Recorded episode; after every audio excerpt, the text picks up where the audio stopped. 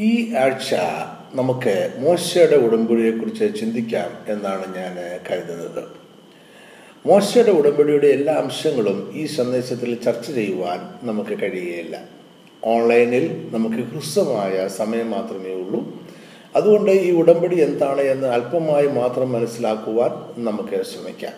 അതായത് ഈ സന്ദേശം മോശയുടെ ഉടമ്പടിക്ക് ഒരു ആമുഖം മാത്രമേ ആവുന്നുള്ളൂ. ഉടമ്പടിയുടെ കൂടുതൽ വിവരങ്ങൾ നമുക്ക് ഭാവിയിൽ മറ്റു ചില വീഡിയോകളിൽ ചർച്ച ചെയ്യാം എന്ന് ഞാൻ പ്രതീക്ഷിക്കുന്നു. താങ്കൾ വീഡിയോ തുടർന്ന് കാണുന്നതിന് മുമ്പേ എന്റെ ഏബ്രഹാമിക് കവനന്റ് എന്ന ഒരു വീഡിയോ കാണണം എന്ന് ഞാൻ ആഗ്രഹിക്കുന്നു. കാരണം വേദപുസ്തകത്തിലെ ഉടമ്പടികളുടെ രീതിയെക്കുറിച്ച് ആ വീഡിയോയിൽ ഞാൻ വിശദമാക്കുന്നുണ്ട്. ഏബ്രഹാമിക് കവനൻസ് എന്ന വീഡിയോ ലഭ്യമാകുന്ന നമ്മുടെ വീഡിയോ ചാനൽ ഇതാണ് YouTube dot com slash the Naphtali tribe Abrahamic covenants എന്ന വീഡിയോയുടെയും ഇപ്പോൾ നമ്മൾ പഠിച്ചുകൊണ്ടിരിക്കുന്ന മൊസേ കവനൻസ് എന്ന വീഡിയോയുടെയും സ്റ്റഡി നോട്ട്സ് നമ്മുടെ വെബ്സൈറ്റിൽ ലഭ്യമാണ്. വെബ്സൈറ്റ് അഡ്രസ് ഇതാണ് W W W dot Naphtali tribe dot com ഇനി നമുക്ക് മോശയുടെ ഉടമ്പടി എന്താണ് എന്ന് നോക്കാം. കൃപയാൽ ദൈവവും മനുഷ്യരുമായി ഒരു ബന്ധത്തിൽ ആയിരിക്കുവാൻ ദൈവം തിരഞ്ഞെടുത്ത മാർഗം ആണ് ഉടമ്പടി. ദൈവത്തിന്റെ എല്ലാ പദ്ധതികളും മാനവ ചരിത്രത്തിൽ ശരിയായ സമയത്തെ നടപ്പിലാക്കുവാൻ തക്ക അധികാരവും ശക്തിയും ദൈവത്തിനുണ്ട്. തന്റെ ഹിതപ്രകാരം ഉൽപ്പത്തി മുതൽ നിത്യത വരെയുള്ള എല്ലാ സംഭവങ്ങളും നിയന്ത്രിക്കുവാനും ക്രമീകരിക്കുവാനും ദൈവത്തിന് കഴിയും. എന്നിട്ടും ദൈവം തൻ തിരഞ്ഞെടുത്ത അബ്രഹാമും അബ്രഹാമിന്റെ സന്തതികളുമായി ഒരു ഉടമ്പടി ബന്ധത്തിൽ ആയിരിക്കുവാൻ തീരുമാനിച്ചു. അങ്ങനെ മറ്റു ജാതീയ ദേവന്മാരിൽ നിന്ന് വ്യത്യസ്തനായിരിക്കുവാൻ ദൈവം ആഗ്രഹിച്ചു. മനുഷ്യരുമായി ഒരു ഉടമ്പടി ബന്ധത്തിലായിരിക്കുന്ന ഏക ദൈവം യഹോവയായ ദൈവം മാത്രമാണ്. അബ്രഹാമിന്റെ സന്തതികൾ മാത്രമേ ദൈവവുമായി ഒരു ഉടമ്പടി ബന്ധത്തിലായിരിക്കുന്നുള്ളൂ. ഉടമ്പടിയിലെ എല്ലാ പ്രമാണങ്ങളും നിവർത്തിക്കുവാൻ യഹോവയ ദൈവം ശക്തനും വിശ്വസ്തനുമാണ്. ഇത് മറ്റു ജാതീയ ദേവന്മാർക്കുള്ള ഒരു വെല്ലുവിളി കൂടെയാണ്. വേദപുസ്തകത്തിൽ പ്രധാനമായും ആറ് ഉടമ്പടികളാണുള്ളത്. ആദമിന്റെ ഉടമ്പടി നോഹയുടെ ഉടമ്പടി അബ്രഹാമിന്റെ ഉടമ്പടി മോശയുടെ ഉടമ്പടി ദാവീദിന്റെ ഉടമ്പടി പുതിയ ഉടമ്പടി അഥവാ യേശുക്രിസ്തുവിന്റെ ഉടമ്പടി. ഇവയിൽ നാലാമത്തെ ഉടമ്പടിയാണ് മോശയുടെ ഉടമ്പടി. മോശയുടെ ഉടമ്പടി ഒരു ദ്വിപക്ഷ ഉടമ്പടിയാണ്. അതായത് ഉടമ്പടിയിൽ ഏർപ്പെട്ടിരിക്കുന്ന ഇരുവരും ചില വ്യവസ്ഥകൾ പാലിക്കേണ്ടതായിട്ടുണ്ട്. ഉടമ്പടി പ്രഖ്യാപിക്കപ്പെടുന്നത് സീനായ് മലയിൽ വെച്ചാണ്. അതുകൊണ്ട് ഇതിനെ സീനായ് ഉടമ്പടി എന്നും വിളിക്കാറുണ്ട്. അപ്പോൾ ജനത്തെ നയിക്കുവാനായി ദൈവം തെരഞ്ഞെടുത്ത വ്യക്തി മോശ ആയതിനാലാണ് ഇതിനെ മോശയുടെ ഉടമ്പടി എന്ന് വിളിക്കുന്നത്. പുറപ്പാട് പുസ്തകം പത്തൊമ്പതാം അധ്യായം മുതൽ ഇരുപത്തിനാലാം അധ്യായം വരെയുള്ള ഭാഗങ്ങളിൽ നമുക്ക് ഇത് വിശദമായി വായിക്കാവുന്നതാണ്. ഉടമ്പടി രീതി അക്കാലത്ത് നിലനിന്നിരുന്ന രീതി തന്നെയായിരുന്നു. ഒരു രാജാവായി യഹോവയ ദൈവം തന്റെ പ്രജകളായ മനുഷ്യരുമായി ഉടമ്പടി ചെയ്യുകയാണ്. ഇതൊരു രക്ത ഉടമ്പടി ആയിരുന്നു. നമ്മൾ മുമ്പ് പറഞ്ഞതുപോലെ ഇത് ഒരു ദ്വിപക്ഷ ഉടമ്പടി ആയിരുന്നു. ഉടമ്പടിയുടെ സമയത്ത് തന്നെ ദൈവം എല്ലാ പ്രമാണങ്ങളും പറഞ്ഞു കേൾപ്പിക്കുകയും ജനം എല്ലാം അത് അംഗീകരിക്കുകയും ചെയ്തു. പുറപ്പാട് പുസ്തകം പത്തൊമ്പതാം അധ്യായം അഞ്ച് മുതൽ എട്ട് വരെയുള്ള വാക്യങ്ങൾ.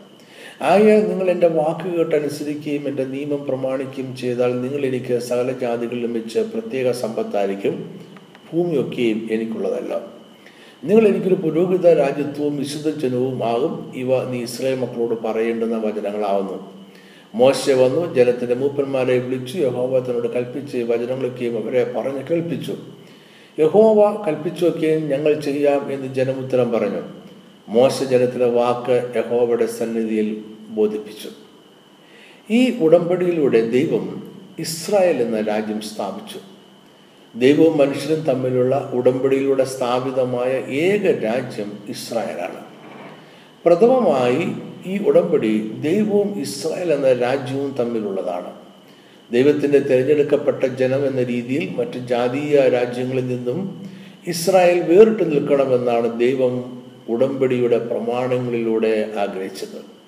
മോശയുടെ ഉടമ്പടിയിൽ ഇസ്രായേൽ ജനത്തെ പുരോഹിത രാജ്യത്വവും വിശുദ്ധജനവും ആയി പ്രഖ്യാപിക്കാം എന്ന വാക്തത്വം ഉണ്ടായിരുന്നു.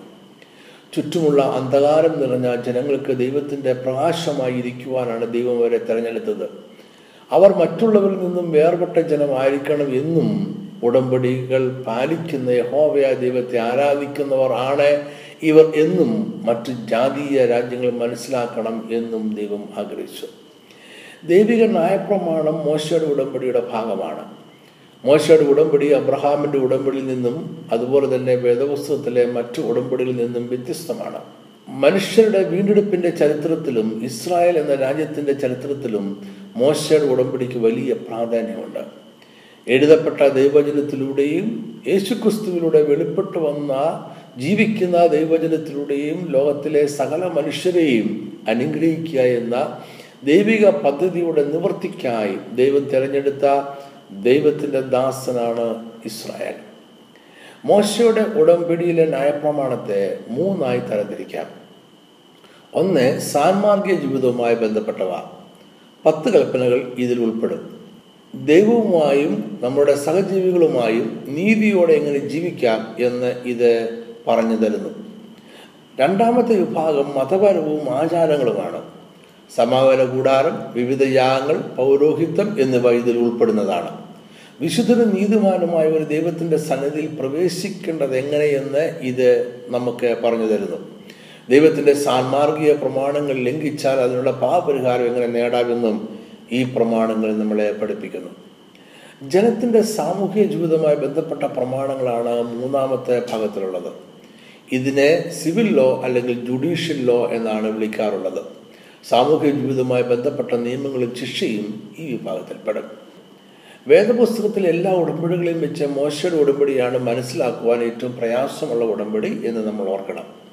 ഇത് തീർച്ചയായും മനുഷ്യരുടെ വീണ്ടെടുപ്പിന്റെ ദൈവിക പദ്ധതിയുടെ ഭാഗം തന്നെയാണ്. വേദപുസ്തകത്തിൽ മനുഷ്യരുടെ വീണ്ടെടുപ്പിന്റെ പദ്ധതി ഭാഗം ഭാഗമായും ഘട്ടം ഘട്ടമായുമാണ് വെളിപ്പെട്ടു വരുന്നത്. ഉടമ്പടികളെല്ലാം കാലാനുഗതമായി വെളിപ്പെട്ടു വരുന്ന ദൈവിക പദ്ധതിയാണ്. അഥവാ പ്രോഗ്രസീവ് റെവലേഷൻസ് ആണ്.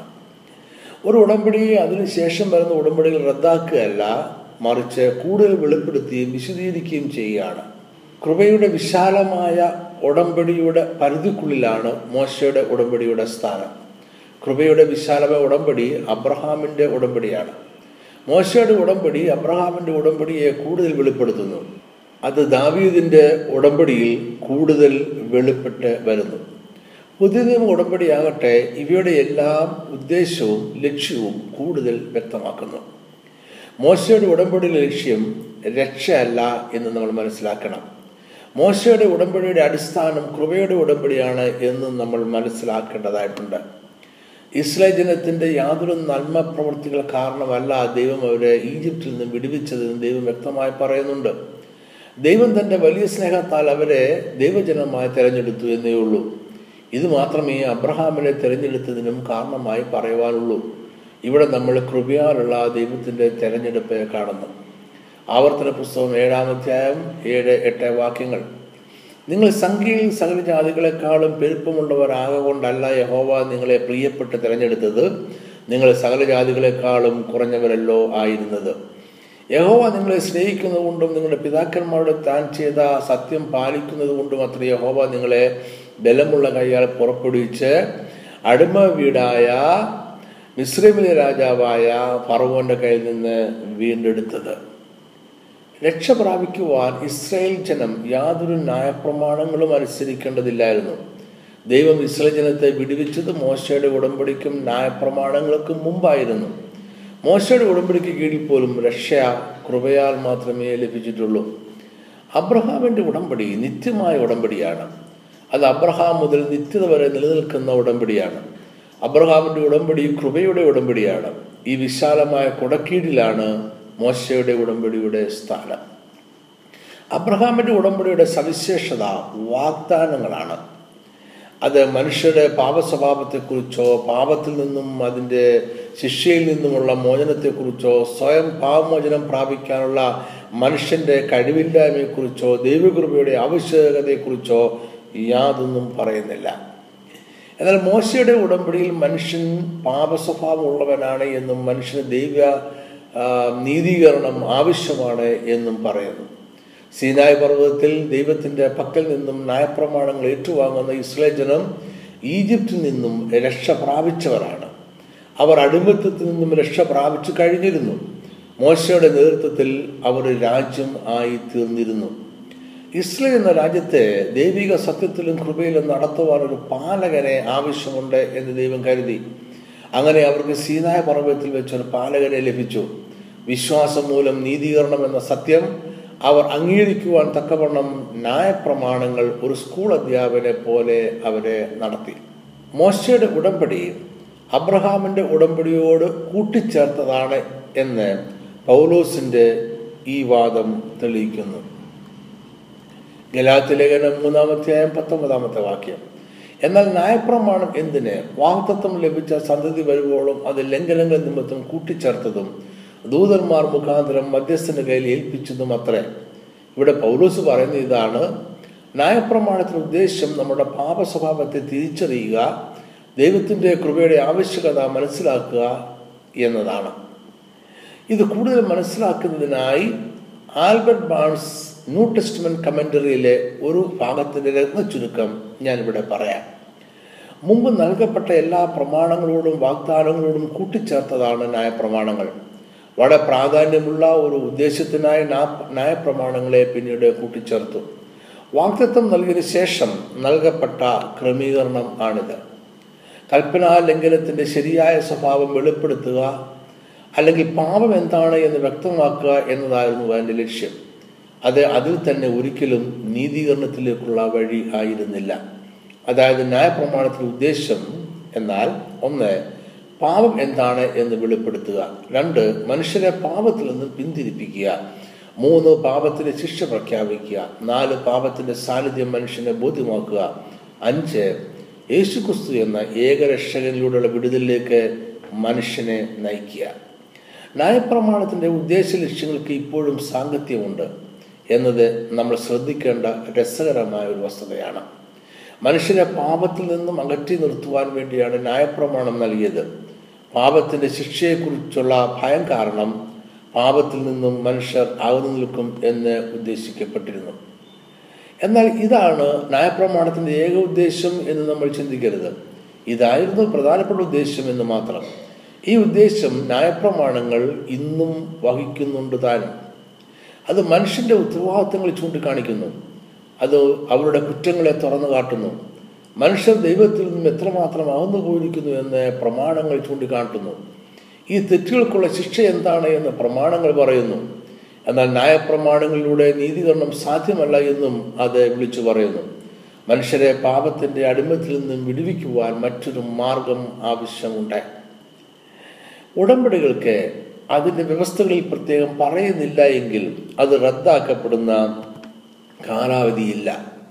മോശയുടെ ഉടമ്പടിയിൽ അത് റദ്ദാക്കപ്പെടുന്ന ഒരു കാലാവധി പറയുന്നില്ല.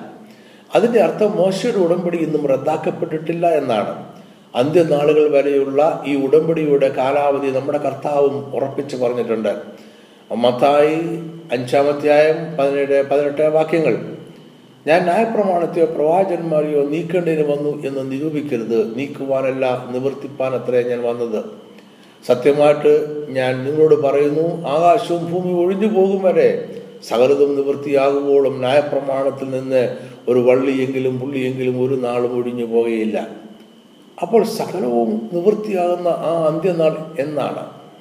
നമുക്ക് പൗലോസ് അന്ത്യനാളിനെ കുറിച്ച് പറഞ്ഞിരിക്കുന്നത് നോക്കാം. ഒന്ന് കോരിന്തേർ പതിനഞ്ചാമധ്യായം ഇരുപത്തിരണ്ട് മുതൽ ഇരുപത്തിയാറ് വരെയുള്ള വാക്യങ്ങൾ. ആദമിൽ എല്ലാവരും മരിക്കുന്നത് പോലെ ക്രിസ്തുവിൽ എല്ലാവരും ജീവിക്കപ്പെടും. ഓരോരുത്തരും താൻ താന്റെ അത്രേ ആദ്യഫലം ക്രിസ്തു പിന്നെ ക്രിസ്തുവിനുള്ളവർ അവന്റെ വരവിങ്കൽ. പിന്നെ അവസാനം അന്നു അവൻ എല്ലാ വാഴ്ചയ്ക്കും അധികാരത്തിനും ശക്തിക്കും നീക്കം വരുത്തിയിട്ട് രാജ്യം പിതാവായ ദൈവത്തെ ഏൽപ്പിക്കും. അവൻ സകല ശത്രുക്കളെയും കാൽക്കീഴാക്കുമ്പോഴും വാഴേണ്ടതാകുന്നു. ഒടുക്കത്തെ ശത്രുവായിട്ട് മരണം നീങ്ങിപ്പോകും. സകലവും നിവൃത്തിയാകുന്ന അന്ത്യനാൾ അവസാനത്തെ ശത്രുവും പൂർണമായി തകർക്കപ്പെടുന്ന ദിവസമാണ് എന്നാണ് പൗലൂസ് പറയുന്നത്. അതുവരെ മോശയുടെ ഉടമ്പടി സാധുവായി നിലനിൽക്കും. ശ്രേഷ്ഠവും പൂർണവുമായ ഒരു ചിത്രത്തിന്റെ ഒരു ഭാഗമാണ് മോശയുടെ ഉടമ്പടി. അത് മറ്റുള്ളവരിൽ നിന്നും വേറിട്ട് നിൽക്കുന്നില്ല. അതിന് സ്വയമായി നിൽക്കുവാൻ കഴിവില്ല. യേശുവിന്റെ വരവ് വരെ അത് അപൂർണവും ദുരൂഹവും ആയിരുന്നു. മോശയുടെ ഉടമ്പടി അതിനാൽ തന്നെ ആരെയും രക്ഷിക്കുകയോ നീതിയിരിക്കുകയോ ചെയ്തിട്ടില്ല എന്നാൽ മനുഷ്യർക്ക് രക്ഷ പ്രാപിക്കുവാനുള്ള ഒരു മാർഗം അത് കാണിച്ചു തന്നു. നീതീകരിക്കപ്പെടുവാനുള്ള ഒരു മാർഗം അതിൽ ഉണ്ടായിരുന്നില്ല. അത് അതിൽ തന്നെ പൂർണം ആയിരുന്നില്ല. ശ്രേഷ്ഠമായ ഒരു പദ്ധതിയുടെ ഭാഗം മാത്രമായിരുന്നു. മനുഷ്യജാതി മുഴുവൻ രക്ഷ പ്രാപിക്കുവാനും നീതീകരിക്കപ്പെടുവാനുള്ള ദൈവിക പദ്ധതിയുടെ നിവൃത്തിയിലേക്ക് അത് മനുഷ്യരെ നയിച്ചു. നമുക്ക് വീണ്ടും ന്യായപ്രമാണങ്ങളുടെ മൂന്ന് വിഭാഗങ്ങളിലേക്ക് മടങ്ങിപ്പോകാം ദൈവത്തെയും ദൈവിക സൃഷ്ടിയായ മനുഷ്യരെയും സ്നേഹിക്കണമെന്ന സാൻമാർഗിക നിയമം ഒരിക്കലും മാറ്റുവാൻ കഴിയുകയില്ല. ഈ നിയമങ്ങൾ ഒരിക്കലും റദ്ദാക്കപ്പെടുന്നില്ല. ദൈവത്തെ വെറുക്കുക എന്നതോ സഹജീവികളെ വെറുക്കുക എന്നതോ ശരിയായ കാര്യമാണ് എന്ന് ഒരിക്കലും ആർക്കും പറയുവാൻ കഴിയുക ഇല്ലല്ലോ. പത്ത് കൽപ്പനകൾ പറയുന്നത് ഇതാണ്. നമ്മുടെ കർത്താവ് ഇതിനെ ഇല്ലാതാക്കുകയോ മറികടക്കുകയോ ചെയ്തിട്ടില്ല. ആചാരപരമായ നിയമങ്ങൾ സാഹചര്യങ്ങൾ മാറുന്നതനുസരിച്ച് സ്വാഭാവികമായി മാറുന്നതാണ്. ആചാരങ്ങളുടെ ക്രമീകരണം ഉത്സവങ്ങളുടെ ക്രമീകരണം എന്നിവ മാറ്റങ്ങൾക്ക് വിധേയമായേക്കാം. എന്നാൽ ഓർക്കുക രീതികൾ മാറിയേക്കാം. എന്നാൽ ദൈവത്തെ ആരാധിക്കുക എന്നതിന് മാറ്റമുണ്ടാകില്ല സാമൂഹിക ജീവിതവുമായി ബന്ധപ്പെട്ട നിയമങ്ങൾ മൂന്നാമത്തെ വിഭാഗമാണ്. ഇത് മാറ്റങ്ങൾക്ക് വിധേയമാണ്. എബ്രായരുടെ ശിക്ഷാ രീതികൾ അവരുടെ സമൂഹത്തിന് മാത്രമേ ബാധകമാകുകയുള്ളൂ. അവരുടെ പൊതുവായ നയങ്ങൾ മാറുമ്പോൾ ഇവയും മാറുവാൻ സാധ്യതയുണ്ട്. ആചാര സംബന്ധമായ നിയമങ്ങളും യാഗങ്ങൾക്കുള്ള നിയമങ്ങളും യേശുവിന്റെ യാഗത്തോടെ നിവർത്തിക്കപ്പെട്ടു. നിഴലായിരുന്നതിന്റെ പൊരുൾ വെളിപ്പെട്ടപ്പോൾ നിഴൽ നീങ്ങിപ്പോയി. പത്ത് കൽപ്പനകൾ ഉൾപ്പെടെ ഉള്ള സാൻമാർഗിക നിയമങ്ങൾ മാറ്റമില്ലാതെ ഇന്നും നിലനിൽക്കുന്നു. പഴയ നിയമ പ്രമാണങ്ങൾ ദൈവത്തിന്റെ വിശുദ്ധിയുടെ സാക്ഷ്യമാണ്. അത് ഒരു രക്ഷകനിലേക്ക് നോക്കുവാൻ ഇസ്രയേലിനെ പരിശീലിപ്പിച്ചു. നയപ്രമാണങ്ങൾ പാലിക്കുന്നതിലൂടെ രക്ഷ പ്രാപിക്കുമെന്ന് അത് ഇസ്രയേൽ ജനത്തോട് ഉപദേശിച്ചില്ല. അവരുടെ എല്ലാ പ്രവൃത്തികളും നമ്മുടെ നല്ല പ്രവൃത്തികൾ പോലെ തന്നെ തങ്ങളെ രക്ഷിച്ച ദൈവത്തോടുള്ള നന്ദി മാത്രമാണ്. നമ്മൾക്കും നന്മ പ്രവർത്തിക്കുവാൻ ദൈവിക കൽപ്പന ഉണ്ടല്ലോ. ദൈവത്തിന് ഹിതകരമായ നന്മ എന്താണ് എന്ന് നമുക്കും പറഞ്ഞു തരുവാൻ ന്യായപ്രമാണങ്ങൾക്ക് ഇന്നും കഴിയും. ദൈവത്തിന്റെ വിശുദ്ധിയും നീതിയും എന്താണ് എന്ന് പ്രമാണങ്ങൾ പറയുന്നു. ദൈവജനത്തിൽ നിന്നും ദൈവം പ്രതീക്ഷിക്കുന്ന വിശുദ്ധി എന്താണ് എന്ന് പ്രമാണങ്ങൾ പറയുന്നു. പ്രമാണങ്ങൾ വായിക്കുകയും പഠിക്കുകയും ചെയ്യുമ്പോൾ ദൈവത്തിന്റെ നീതിയെ ജനം കാണുന്നു. യഹോബയുടെ നീതി എന്താണ് എന്ന് മനസ്സിലാക്കുമ്പോൾ ഇസ്ലേ ജനം അവരുടെ പാപത്തെക്കുറിച്ച് ബോധവാന്മാരാകുന്നു. ന്യായപ്രമാണങ്ങൾ പാലിച്ച് ജീവിക്കുവാൻ ശ്രമിക്കും തോറും അതിന്റെ നിലയിലേക്ക് എത്തുവാൻ തങ്ങൾക്ക് കഴിയില്ല എന്ന് അവർ മനസ്സിലാക്കും. ഈ പരാജയം ഒരു രക്ഷകൻ ആവശ്യമാണ് എന്ന് അവർക്ക് ബോധ്യം വരുത്തും. യേശുക്രിസ്തു ന്യായപ്രമാണത്തിലും സമാഗമന കൂടാരത്തിലും യാഗത്തിലും മറിഞ്ഞിരുന്നു അങ്ങനെ ദൈവം ന്യായപ്രമാണങ്ങളുടെ യേശുവിന്റെ പ്രഥമ വരവിനായും യേശുവിന്റെ ക്രൂശീകരണമെന്ന ഏക പാപമോചന യാഗത്തിനായും ജനത്തെ ഒരുക്കി. യേശു ചരിത്രപരമായും രാഷ്ട്രീയമായും ശരിയായ സമയത്താണ് ജനിച്ചത്. തങ്ങളുടെ പാപങ്ങളുടെ പരിഹാരമായി ഒരു രക്ഷകനെ ആവശ്യമുണ്ട് എന്ന് ബോധ്യം വരുവാൻ ആവശ്യമായ കാലം ജനത്തിന് ലഭിച്ചു. മോശയുടെ ഉടമ്പടി ദൈവത്തിന്റെ പരാജയപ്പെട്ട ഒരു പദ്ധതിയല്ല. കാരണം അതിൽ യേശു മറഞ്ഞിരുന്നു. എല്ലാം ദൈവം ക്രമീകരിച്ചതുപോലെ തന്നെ തക്ക സമയത്ത് സംഭവിക്കുകയും ചെയ്തു. ചില വാക്കുകളോടുകൂടി ഞാൻ ഈ ചെറിയ സന്ദേശം അവസാനിപ്പിക്കട്ടെ. മോശയുടെ ഉടമ്പടിയുടെ ഇന്നത്തെ പ്രസക്തിയെക്കുറിച്ച് പ്രശസ്തരായ ദൈവശാസ്ത്രജ്ഞന്മാരുടെ ഇടയിൽ കാലങ്ങളായി ചർച്ച നടക്കുകയാണ്. പുതിയമ സഭ പഴയമ ഇസ്രായേലിനെ മാറ്റിക്കളഞ്ഞു എന്ന് വിശ്വസിക്കുന്നവർ മോശയുടെ നയപ്രമാണങ്ങളും റദ്ദാക്കപ്പെട്ടു എന്ന് വാദിക്കുന്നു. എന്നാൽ പുതിയമത്തിലെ ചില വേദഭാഗങ്ങൾ വ്യത്യസ്തമായി ചിന്തിക്കുവാൻ നമ്മെ പ്രേരിപ്പിക്കുന്നു. മോശയുടെ ഉടമ്പടി ഇന്നും പുതിയമ സഭയിലും സാധുവാണ് എന്ന് നമ്മൾ സമ്മതിക്കേണ്ടി വരുന്നു. യേശുവിന്റെ ക്രൂശുമരണം ഒരു മനുഷ്യന്റെ പാപപരിഹാരമാകുന്നത് എങ്ങനെ എന്ന് മോശയുടെ ഉടമ്പടിയുമായി ബന്ധപ്പെട്ട യാഗത്തിന്റെ പ്രമാണങ്ങൾ കൂടാതെ വിശദീകരിക്കുവാൻ പ്രയാസമാണ്. നമുക്ക് പുതിയ നിയമത്തിൽ നിന്നും രണ്ട് വാക്യങ്ങൾ വായിക്കാം. ഒന്ന് പത്രോസ് ഒന്നിന്റെ പതിനാറ്. ഞാൻ വിശുദ്ധനാകിയാൽ നിങ്ങളും വിശുദ്ധരായിരിക്കും എന്ന് എഴുതിയിരിക്കുന്നുവല്ലോ. ഒന്ന് പത്രോസ് രണ്ടിന്റെ ഒമ്പത്.